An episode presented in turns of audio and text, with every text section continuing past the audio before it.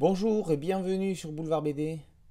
Aujourd'hui, Donjon Antipode moins, tome moins neuf mille neuf cent quatre-vingt-dix-neuf, l'inquisiteur mégalomane.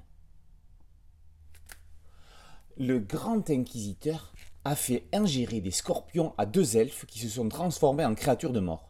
Il les charge de ramener vivants les deux chiens recherchés pour meurtre. Ces derniers, s'ils savaient lire, auraient vu que leur tête était mise à prix. S'ils avaient un peu de cette poudre magique permettant de parler et de se tenir debout, ce serait une autre histoire. Avec Donjon Potron miné, on pensait déjà être aux origines du donjon. Avec Donjon Antipode, Sfar et Trondheim poussent le curseur encore plus loin, tout en justifiant un lien avec la série mère. Pourquoi les personnages de Donjon Zénith sont-ils des animaux anthropomorphes? C'est expliqué ici. Manipulation génétique et apprentis sorciers sont au cœur du récit. À trop vouloir jouer avec la science, on risque de se brûler les ailes de dragon. Les scénaristes versent dans le délire psychédélique. Les personnages ont pris une bonne dose de L S D avant de rentrer en scène. C'est n'importe quoi, mais c'est drôle. Des têtes explosent, un fantôme parle à un chien, un dragon imprègne les clébards en les frottant discrètement contre ses glandes anales.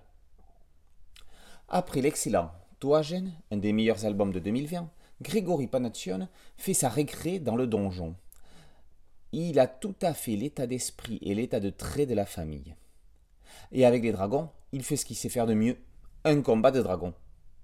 Le principal d'entre eux est un mix entre Elliot et le dragon du lac de feu qui dort sous le château de la Belle au bois dormant à Disneyland, accentuant le côté à la fois parodique et respectueux du genre héroïque fantasy de la série. Tout peut se passer dans l'univers donjon. C'est pour cela que chaque album apporte sa pierre à un édifice aux fondations solides qui se renouvelle sans jamais lasser.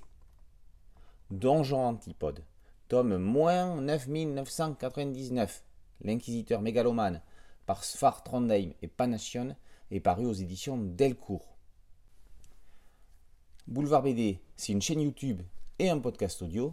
N'oubliez pas de liker, de vous abonner et d'activer la cloche de notification pour être prévenu des nouvelles vidéos. Et à très bientôt. Ciao.